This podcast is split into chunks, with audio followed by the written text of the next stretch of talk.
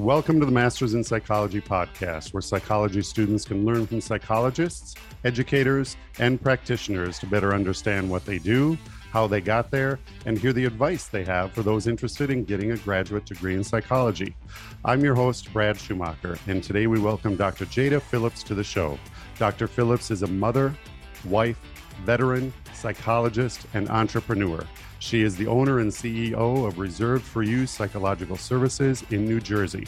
She received her B A in Criminal Justice at Mount Mary University, and she received two master's degrees from John Jay College, one in forensic psychology and the other in forensic mental health counseling. She received her P H D in clinical psychology from Walden University. Today, we will learn more about her academic and professional journey and discuss the joys and challenges of starting and running your own business. Doctor Phillips, welcome to our podcast. Thank you for having me. I'm excited to be here today.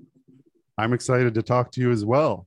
I see that you received your bachelor's degree in criminal justice and you were a litigation paralegal at two different firms. So tell me what sparked your interest in psychology. Ooh. Well, um, I originally wanted to be a lawyer, actually. So when I finished my bachelor's at Mount Mary, I moved to New York to be with my then boyfriend, but now husband. Um, so when I moved, the idea was to go to Columbia University and be this prestigious lawyer, criminal lawyer at that.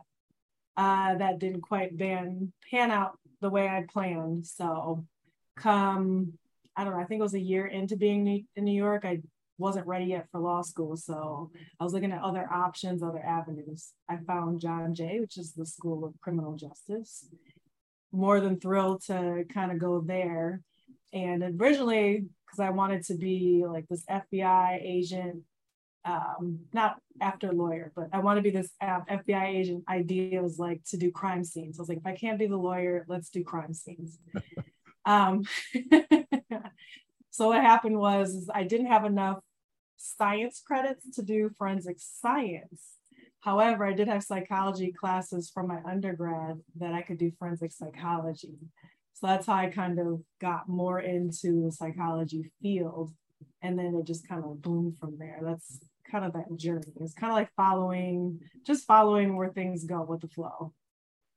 Well, it sounds like it. And you kind of addressed my next question is how did you end up at uh, uh, John, is it John Jay College? John, John Jay. Okay, John Jay College. And and was it more for the program or was it just convenience that you were able to apply some of your psychology to that to go ahead and go toward your Master of Arts in Forensic Psychology? Um, I think it was more trying to stay in this criminal justice forensic fields, because I figured mm-hmm. still in my mind at some point to be a lawyer, criminal lawyer. So I figured at least for now to stay somewhere in the field and then eventually attempt for law school, which I did attempt. And then I went a different direction. So. Okay. Well, I'm impressed. You actually uh, must have loved your, your first master's degree because you decided, hey, I just finished this. I'm going to go back and get my second master's in forensic mental health counseling. So why did you go back to earn a second master's degree? That's another funny story. Um, so when we were, it was my last semester of the forensic psychology program where they introduced this forensic mental health counseling program. Um, and they explained it to us because the forensic psychology does not come with a license. So when you're done, work-wise is not as easy finding employment, more maybe in the academic fields, teaching. Um, but they introduced this mental health counseling as something where you can get hours towards licensure and become a counselor. So my last semester, they offered for a lot of us to switch over to that program. And they're only going to allow like a twelve credit transfer. And I'm like, you're crazy. I'm about to graduate. I'm not going to start all over again. So I graduated. And then they offered for us to transfer all our credits. So oh. technically I went back with only maybe, I think ten or twelve credits to do, three classes, okay. something like that. Um, so it's really just going like opportunity, get an additional degree, get the license to actually be a counselor. Um, And then it's also like to me it was like a free degree, three classes, and then I get another degree. So I took a couple of friends with me. I think three or four of us went back and finished out for that second master's. That sounds like a sweet deal. And, and I'm glad that you held out. You, that negotiation tactic worked. You said, are you crazy? I'm not going to do that. And then you go ahead and get your degree. And then they come back, oh, we want you back. So come on. No, that's good. That's a sweet deal. At what point did you know that you wanted to continue your graduate career? Because uh, after that, you attended Walden University for your P H D in clinical psychology. So at what point did you know during that second master's program that, hey, I want to continue my graduate work? Well, this will come in handy for people in their master's program. So nobody really explained, at least that they didn't, or maybe I wasn't listening because, you know, you're young. Um, But I had no idea how this whole hours thing works. So once I finished and I wanted to get hours, you needed about three thousand postgraduate hours, which is about two years or so of working full-time, um, getting hours toward your licensure. However, when I graduated, nobody wanted to hire me. So it was like, you don't have experience, but I need experience to get licensed. So it was frustrating. So I was in a role at the time where I wasn't doing like client hours, so I couldn't collect the hours, and that was frustrating. So that's when I decided to take my LSAT to go to law school. Um, but I'm not a person that likes to study, so I kind of like just took it off of a whim. Uh-huh. I didn't do too bad for not studying for that test, but it wasn't enough for me to go to Columbia, because obviously you need like a top-notch score for that school. So the other route was, hey, what about a P H D in psychology? Kind of like what I'm learning here. And mm-hmm. then when I get my doctorate, you cannot not hire me. You have a doctor. Like, you have to hire me. And that was really honestly the thought process. Like, I'm sure. going to get hired. Do you remember, you brought up a good point, you know, for licensure, you have to have so many hours, credits, and then you have to uh, show that you have done it in certain areas. Sometimes it's uh, individual, group, or or family. Uh, do you remember how many hours are you referring to in New York? Is it the state of New York? Mm-hmm. Okay. Yeah, do you remember how, how many hours were required when you were going through? Um, three thousand in order to get licensed postgraduate. So once okay. you graduate, you have to do three thousand hours in the field. Client, and it's not all client face-to-face. It's they. I don't remember what it breaks down to, but usually like a certain percentage with supervision, a certain percentage with clients, a certain percentage with um, paperwork, or maybe administrative or testing. I honestly don't remember what it breaks down to, but it's about two out, two hours, sorry, two years worth of getting hours before you can actually take the test. And if you pass, then you get the license. And a lot of guests have highlighted that it's not a given that you're going to find people that will sign off on those hours too. So you have to find that opportunity or opportunities to uh, go ahead and work on that and then have people sign off for those hours. Uh, you mentioned it a little bit already, but how and why did you select Walden University for your P H D? Were you considering other schools or programs? And if so, why did you go to Walden? Um, well, during my whole master's, I was working the paralegal job. So I was working, at least in the beginning, full, full-time doing paralegal, but that was per diem. Eventually, I did get a full-time job in, for um, foster care. So I was working essentially like nine to five jobs. I was doing, going to school at night. So I, I want to say I'm, no, I don't think I applied to a P H D program, but I, um, that was brick and mortar, but I did look at like John Jay and a couple other schools, but their acceptance rate was, I don't, it was something low, maybe twelve to twenty students. It was something low where I'm like, do I want to pay all these application fees and possibly not get accepted? And then have to do school at night and work during the day. And it was literally, I'd get out of work. And luckily I worked at Rockefeller Center. People know in New York City, I was on sixth Avenue and like fifty-second Street. John Jay was on fifty-ninth. So all I had to do was walk up seven blocks and like shoot over like two other blocks and I can go right to school. But if I would have done other programs, depending on brick and mortar, it's travel on top of work. So that's when, I don't even know how I found Walden, but the online idea was perfect. I'm like, I'm tired of going to school. I can work and do school from, you know, home, well, at least at the time, because Walden does have face-to-face as well, but it was just an ideal situation. And that's how I ended up going with them. Okay. Do you recall uh, having kind of a priority? What was most important for you? Was it location or ease of being able to get in, the grad, you know, um, the acceptance rate, or what was really important to you when selecting that graduate psychology program? Um, a little bit of both. Definitely, okay. It was definitely location, the fact that I can go online. I don't have to worry about traveling to a school after my workday is done, because I was tired. Uh, and then the other part was, I want, you know, I'm not making a lot of money living in New York City. It's expensive. So I'm like, do I want to dish out one fifty, two hundred per application and then get denied? And, I, and I'm not saying Walden had a higher acceptance rate. I think it was just, I don't know what their acceptance rate was, honestly. It was just at that point when I decided online was it, then I'm like, let's just submit everything I need to submit. And if it happens, it happens. It doesn't, it doesn't. I wasn't like, I have to do this. It was more so go with the flow. I'm not even gonna lie. It's like, if this works, I'll go this direction. If it's not, I'll go a different direction. Sure, sure. Well, it sounds like you were going with the flow and you were very flexible, and, and uh, it, it definitely, from what I see in your uh, journey, it definitely worked out. Um, any advice for those who are seeking a graduate degree in psychology? Now that you've gone through it, any advice for those who are seeking a graduate degree in psychology?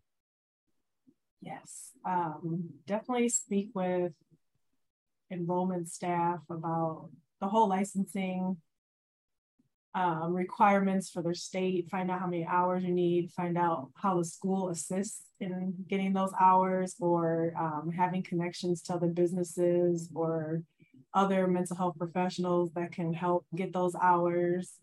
Um, talk about, because Walden is a non-A P A school, and I know they've been working towards being A P A accredited. That's the American Psychological Association. Mm-hmm. Um, they're working on getting it, but they're not there yet. So what I never understood, probably till I was almost like my third year in, is when you have a non-A P A PhD degree, you can't get board certified, and you're kind of blacklisted in certain areas. Like I can't, I was in the military, but I can't work as a psychologist in the military because I don't have an A P A accredited degree. So those are things that I didn't understand or know until I was already like full force in the program. And it was like, you can switch. We don't offer this, but you can switch. And at that point, I'm not going to switch. I already have all this time put in, and the credits aren't going to necessarily transfer over to the brick and mortar schools. So I finished, and luckily I'm at where I'm at, but definitely things just to like really understand and ask questions about, because I had no clue what I was doing at that point. Very good point. Uh, we have talked about the difference between A P A accredited schools and non-A P A, and the impact it has on your career potential and where you can actually practice after you receive your PhD. Getting back to, you know, in hindsight, now looking at your application process, when you're kind of looking, not only uh, applying, you already mentioned, hey, be aware that every application has a fee to it and you have to kind of stay within your own budget.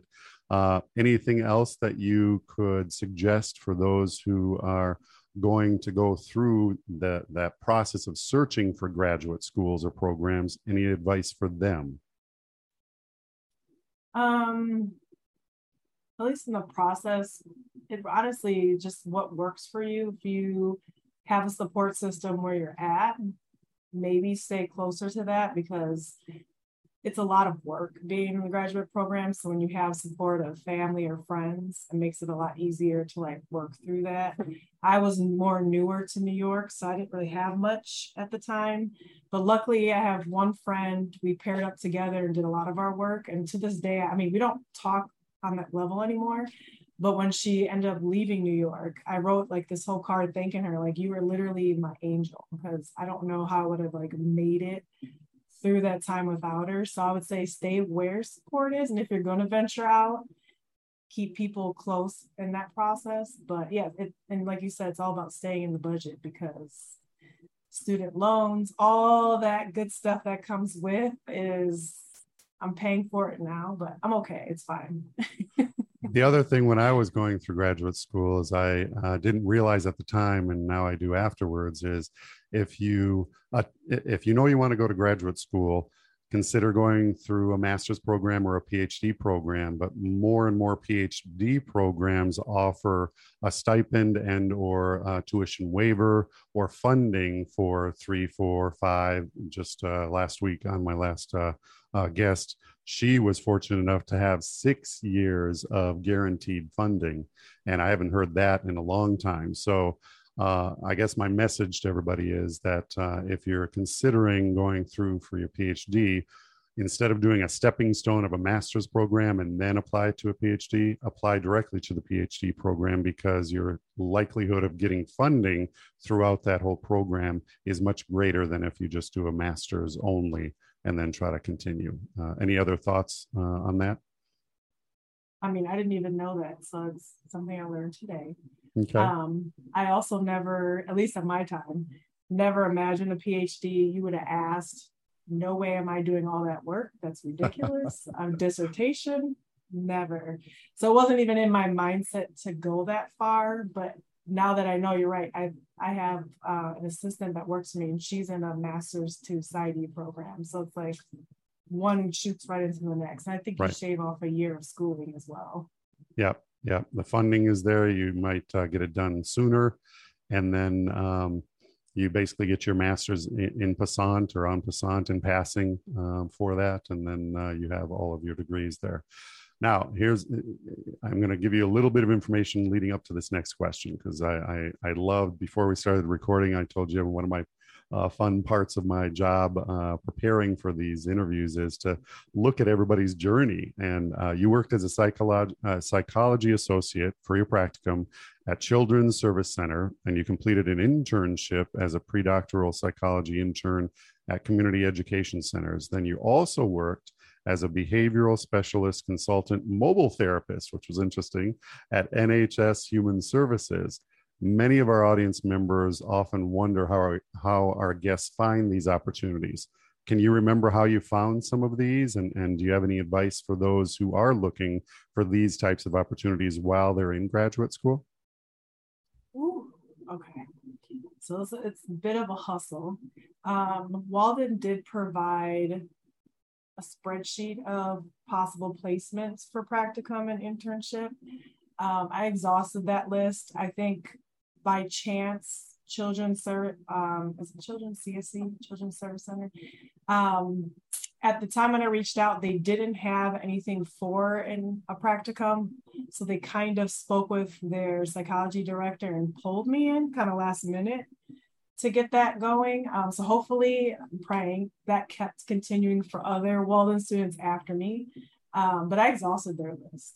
And then when I got to Community Education Center, C E C, that was a program tied into the jail systems. It was an alternative to um, incarceration program they had. Mm-hmm.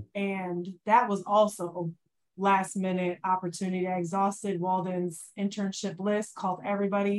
I went on Psychology Today, called all these private practices, anybody looking for an intern that they could teach me. And obviously it's free work for them that could get done. And by chance, I'm not even sure how I got, I don't know if I called Community Education Center and they called me back, or if it was another student that told me about the opportunity, because there's a few of us that did it that year. Um, but it was really a hustle. I'm not gonna lie. It could have been an easy, I give up, and then it just stopped there, but it was constant calling, cold calls, trying to find somebody, anybody that would pick it up. So it's not an easy task. I'm not even gonna lie about that. Not easy at all. So jump on it right away and, and start yes. looking for those opportunities. Yeah. For no, over nine years, you have worked at Rutgers University, first as a mental health specialist uh, related to the Vets for Warriors, and then as a program director uh, in the Veterans Total Care Initiative program. And then finally, I think over the, the last four, four and a half years of your nine-year stint, you work as a mental health clinician, licensed psychologist, and uh, I'm going to share my screen and kind of walk us through kind of how you found those opportunities and any advice for those who are interested in looking at getting more uh, experience doing that. So uh, first of all, can you see my screen? Yes, I can. Okay. And so, like I said, over nine years at Rutgers, and uh, you mentioned uh, at one point, I mentioned the Vets for Warriors and then the Total Care Initiative. And then um, you also, before that, worked at the Valley Youth House. Um, and so you have a wide variety of experiences here. But as you said, C E C is down here. And one thing that I wanted to highlight that you did talk about was um, the Department of Corrections here. And so tell me a little bit more about that experience. Not a lot of people, A, would even want to, uh, but B, you know, have that uh, experience working with the uh, uh, inmates at a uh, at a facility. So tell me what you remember about your experience working with them. Um, that was an amazing opportunity. Uh, working for Rutgers was also by chance. That during when I got the Vets for Warriors job, which was a call center, so it was a peer-to-peer um, calls, veterans calling in to other veterans for peer support. Mm-hmm. Um, so I started there, and that honestly, I think I got in because I was a veteran, but I was applying to anything clinician related at the time. So Rutgers, probably other clinical jobs, nothing kind of picked up, but for some reason that one was a brand new program. Got hired pretty much like the week after I interviewed. So that's kind of how I got my foot in the door. So once I was in, it was, I want to say easier to navigate Rutgers, but it gave me the opportunity to eventually get to that last spot, which is the Department of Corrections. Rutgers has a contract with um, the New Jersey State Prisons. So the mental health and medical staff are all under Rutgers. And they were hiring at the time, looking for somebody um, in that position for that position. And because I wasn't licensed yet, it was a, you didn't need a license for that position. It was a great opportunity for me to go in as like a postdoc. So I got my hours while I was there. Um, I got a lot of support, a lot of different, obviously, as you know, in prison scenarios, a lot of different type of diagnoses, different ways to work in mental health, counseling, groups, testing. So it's like a, a, a nice, pot full of different opportunities to practice in the psychology field. How was it different? I had one other guest uh, that I can remember that uh, actually worked with inmates. How is an inmate patient different than the public, uh, uh, you know, client? Can you, is that a, does that make sense to you? I'm trying to think of maybe they're forced to go in. I'm not sure if that was the case in, in the facility that you worked, and they don't want to be here. So that makes it challenging in and of itself. Tell me a little bit about how that is different than your current clients. Maybe that's a better way to put it. Um, not too much different. Um, it was a voluntary, it oh, was what? just mental health services are here. Okay. Um, if you want, you can use them. The only ones that I want to say are more not voluntary is if you come in on a medication, then you're required to do therapy in order to continue using medication. So they pretty much had to show up and see us because of the fact that they were on a med or wanted a med, I should say. Because some of them wanted meds and they didn't necessarily need them. Because, um, you know, you in prison, you can't do much. You, some of them want to just sleep their time away. So it's like, give me something that's going to make me drowsy. Right. Um, But other than that, same problems or same issues, depression, anxiety, stuff maybe more, um, what's the word? Maybe a lot bigger or more present because you're forced to sit down in a prison and think about your problems, whatever you're escaping from, whether it be drugs or, you know, you're out busy. Just anybody in normal life, I've told the inmates this, I'm like, this is the time that you get forced to sit down with yourself.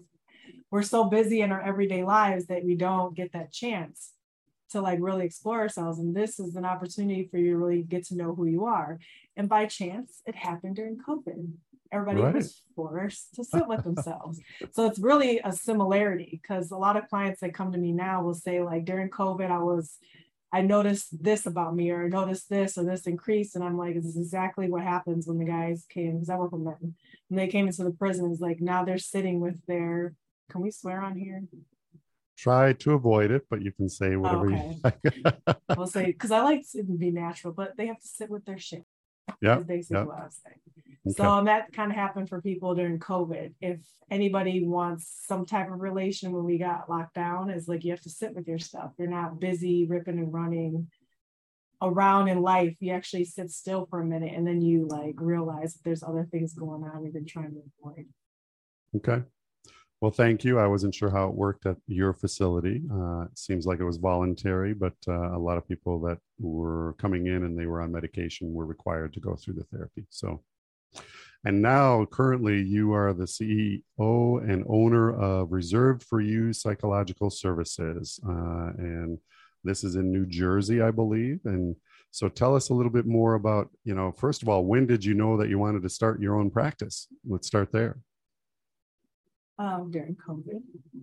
It actually, um, it was a, a brief discussion that uh, a colleague and I had a couple of years before COVID. We were, we wanted to do maybe private practice, because at the time I was doing evaluations as a part-time job for children. So we thought about opening up something on the side to do uh, autism evaluations, because it was much needed. Uh, there was like a backlog, kids would wait six months to a year to get evaluated for autism. So initially that's where the idea got introduced. Nothing I ever thought of doing, nothing schools talked about or showed us how to do that. Mm-hmm. So that's when it got introduced. Uh, during COVID, a medical doctor committed suicide in New York City because of all the losses. It was too much. And accordingly to friends and family, didn't have any mental health background, no issues, nothing that they knew of. So the death was very sudden, very um, surprising for them. And it just made me really sad to see something like that. And I'm like, I just need to open up my own practice. And the initial idea was to go in and do these trauma teams in the hospitals, help out the staff. Like they're overloaded. They're, and I used to run trauma groups in prison. So trauma was something I was into at the time. Um, and getting more knowledge and more skill put in there. So I wanted to have like these trauma teams, get this private practice going. We're going to go in, we're going to provide all these this therapies for nurses and doctors. And that's initially essentially how it all started. Did I answer well, the question? it, you, you did. And I'm going to share my screen okay. again here, because I wanted to highlight your services, uh, some of the uh, general services that are out there as well. E M D R, you also Uh, offer, and then obviously uh, mindfulness-based therapy. You also do some telehealth, and you're licensed to do telehealth as well. Uh, and then you work with individuals as well as uh, other people. I wanted to give you a moment to talk about, you are working on a twelve-week boundaries group that is going to be starting up here pretty soon, uh, the day after my birthday, actually, in a couple of weeks on Wednesday. Yay. And so tell me a little bit more about what this is about. And here's your little uh, time to try to find more people if you're looking for more participants. Yes, thank you.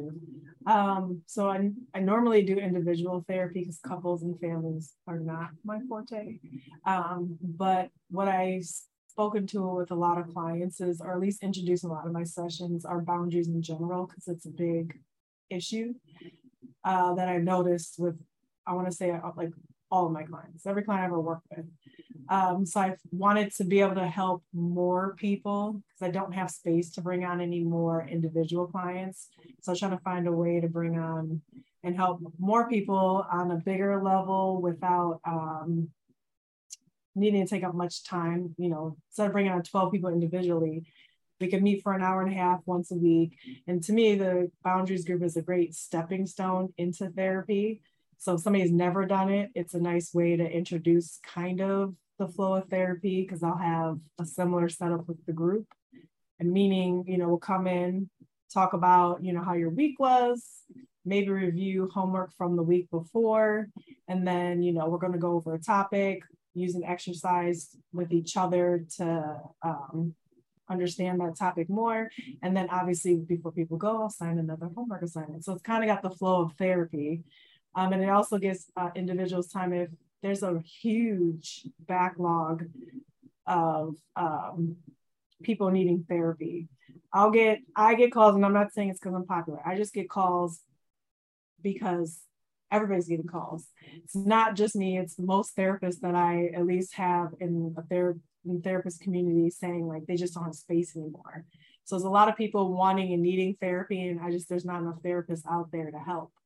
So I figured, if anything, while you're waiting to start with somebody, this could be a nice jump in as well to start working on some things. I mean, boundaries are huge.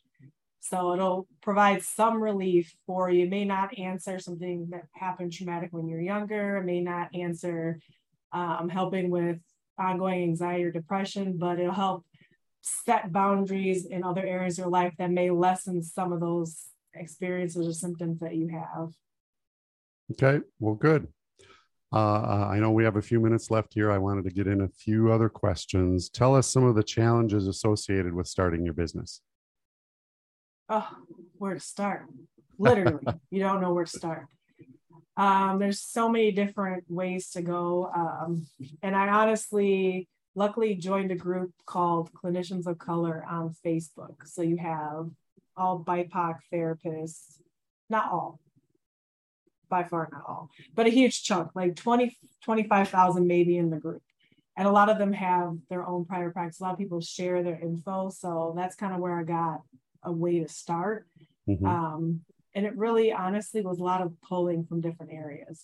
Once you kind of open that window, you can sign up for a free class here. And then all of a sudden, out of nowhere, everybody's sending you stuff. I'm not sure how these listservs take your name, but everybody has something to offer in regards to open and private practice. So it was between a book I got on private practice, like a checklist on Amazon, maybe ten dollars. And then just being in that group, seeing what people kind of feed in um, and ways to start. So basically, you know, have a business plan. Who, who do you want to serve? How do you want to serve them? Get your, um, Your your name of your business, because that's going to inform how you're going to go with everything else, and then you just kind of build off of that. Okay. I mean, it's so much. I couldn't even no, tell you. That's good. You gave us a glimpse into what you uh, what you had to go through and some advice. What do you love most about your job? Oh, working for myself. I get to pick clients that I. I'm not saying I don't. I push anybody away. I actually surprisingly naturally attract people I like working with. I don't think I've ever had to turn anyone down that didn't fit for me. Um, but it's just being able to work with clients where, um, like I want somebody that's motivated. So like in the prison system, sometimes you would get people because they had to, they're a mess. They're not necessarily motivated to do anything. They just show because they have to show up. But I like people that want to work on stuff, and it motivates me more because I, you know, you can only give as much as the other person gives. If you give a hundred, I'm giving a hundred, but I can't do more work than you're doing. So I get a chance to have that in my work, and I get to make my own hours. Um, you collaborate with different clinicians around, or um, just to get like your own peer consultation, but it's nothing forced on you. It's, and you're not limited by a wall. Like, obviously people in the mental health field, and they'll learn if they haven't learned, feel like you're only allowed to make so much money. This bill does make a lot of money. That's a lot. Mm. There's plenty of ways to be profitable and do the work that you're doing. I mean, it, I don't know. It's so under, I don't know what to say the word is, but you can do it, and you can do it by yourself. You don't need to work for a company. I would say work with the company first so you can get idea of how things go and how to work with clients. Once you have that, if you're willing to do it, step out on your own, and you can build on with what your skill set is. Especially with telehealth now available in person, brick and mortar, uh, many different options out there. Uh, because you're a therapist, I always ask this question, or I try to remember to ask this question. If you were in therapy, could you describe your ideal therapist? Probably somebody who's going to be open, transparent, somebody that um, is going to hear and see me. I know you think that sounds cliche as a therapist, but some therapists, at least from what I've heard, not in my own experience, clients will say like they don't feel like they're seen or heard, or some of them get distracted in therapy. Some of them really aren't listening, or there's judgment, which is obviously the opposite of what a therapist should be. But I want somebody who's going to be real, tell me things that maybe are, I don't want to hear, push me beyond what I'm wanting to do. Because, you know, we can avoid every day. But I want somebody to call me out on it. Hey, sure. I've noticed you're kind of avoiding this. Can you, what's, what is this? Can we talk about this more? Can we go there? What are you, you know, just providing that space for them to feel safe enough to work on things that maybe they don't really want to answer or want to work on. Right. No, that's a good, uh, that's a good point. At the end of our conversation, usually I like uh, asking our guests some fun questions. One of them is, tell me something unique about yourself. Um, I love giraffes. You love what? Giraffes. Giraffes, really? Where do you think that came from? Um, honestly, when I was younger, I think, you know, everybody likes like certain animal, a cheetah or an elephant, like the common one. So I was like, I want something that's different because that's just me. Right. So I like their pattern. And then giraffe is so unique. I was like, I love it. Because at the time, growing up too, Jada now is more common. When I was younger, I didn't know any Jadas. So, you know, I always felt different. And I'm like, okay, I'm like a giraffe. We can be the same together. Nice. Nice. What is your favorite term, principle, or theory, and why? Um, that I used in therapy. That you used in therapy, or that you learned when you're going through your graduate school or even undergrad? Um, this is probably where the keeping the swearing at a minimum, but almost always in somewhere in a session, and I always ask clients, you know, I'll say part of my French, or I'll, you know, well, almost all my clients are okay with it.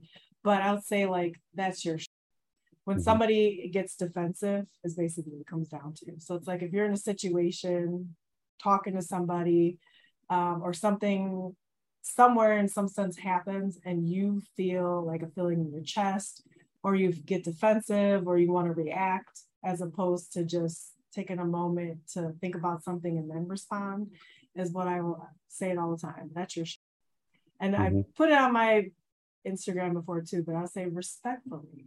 That's right. Sh- right. So it's like to check that. What is that? Um, so not anything technical theory. Um, but if I were to go with like a technique, it would totally be E M D R. Okay. All right. Do you have any other advice for those interested in the field of psychology or those who want to break into the field of psychology? I would say do it. If you want it, if that's where your interest is at, don't let anything hold you back. Being in a non-A P A program, there's a lot of limits, but I have pushed beyond what people said I could do. Like they said I wouldn't be able to get licensed. I'm licensed. Um, some people look at the degree as, sorry, some people look at the degree as um, something um, like Walden that's not credible. I was once told like I wasn't going to Um, bring you on board because you've got your degree online, like it's a piece of crap. So mm-hmm. it did stick with me for a little while. I would kind of doubt myself because of the, the degree, but I'm at where I'm at. So I can prove that, if anything for myself, that I'm more than capable. So for everybody to know, if you feel limited in programs or where you want to go, that you can do it. Just don't, don't let the negativity hold you down because um, there will be a lot of that. Good advice and then a good message. Uh, if you had the time and money to complete one project or go on one trip, what would you do? Unlimited funds, unlimited time to do a project or a trip. What would you do? I would probably go back to that trauma team idea, put something together, literally from top to bottom. If they need research on how it would work, hire all the staff I need to hire and get them into the hospitals because even to this day, doctors and nurses are burned out. Okay. And so good. Their work is less effective. That's a good idea uh, to go back and do that. Um, and again, I'll put the plug in for again, if you're looking for more people for that twelve week boundary group session, you have until the end of the day on September thirteenth, Tuesday, uh, to sign up for that uh, online and virtual uh, boundaries group. Is there anything else that you would like to discuss or bring up in this podcast? Not that I can think of. Well, I appreciate your time and willingness to share your journey and your thoughts and your experiences, as well as some of your advice. Uh, I don't think I mentioned it, but a lot of people refer to you as Doctor J. So I'll close it out by saying, Doctor J, thanks again for sharing your story with us. Thank you for having me. That was fun.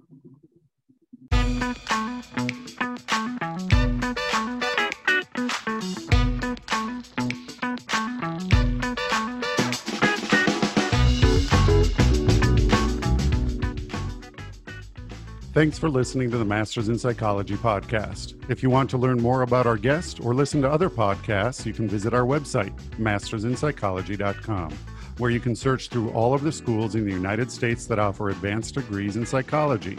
You can also find us on Facebook, Twitter, and LinkedIn. And remember, if you enjoyed this podcast, please like, follow, or share.